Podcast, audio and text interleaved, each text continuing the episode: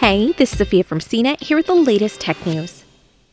As news of President Donald Trump's positive COVID 19 diagnosis spread, social media companies warn their users that content wishing for the president to die won't be allowed on their platforms. After the president revealed on Thursday that he and First Lady Melania Trump had tested positive for the virus, many people took to social media to wish him a speedy recovery. But many others said they hope for the opposite outcome. On Friday, a Facebook spokesperson said such posts violate the social media giant's user policies and will be removed. To be clear, Facebook is removing death threats or content targeted directly at the president that wishes him death, including comments on his post or his page, in addition to content tagging him.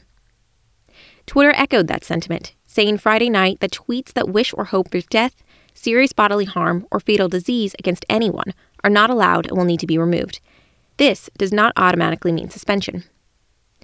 For some time, critics of Twitter have attacked the social network over a perceived failure to respond quickly and appropriately to reports of troubling tweets and harassment on the site.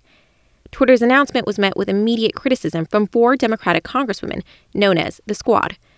Representatives Alexandra Ocasio Cortez of New York, Rashida Tlaib of Michigan, Ilhan Omar of Minnesota, and Ayanna Pressley of Massachusetts have been the target of threats on the social network and say the company isn't applying its policies consistently.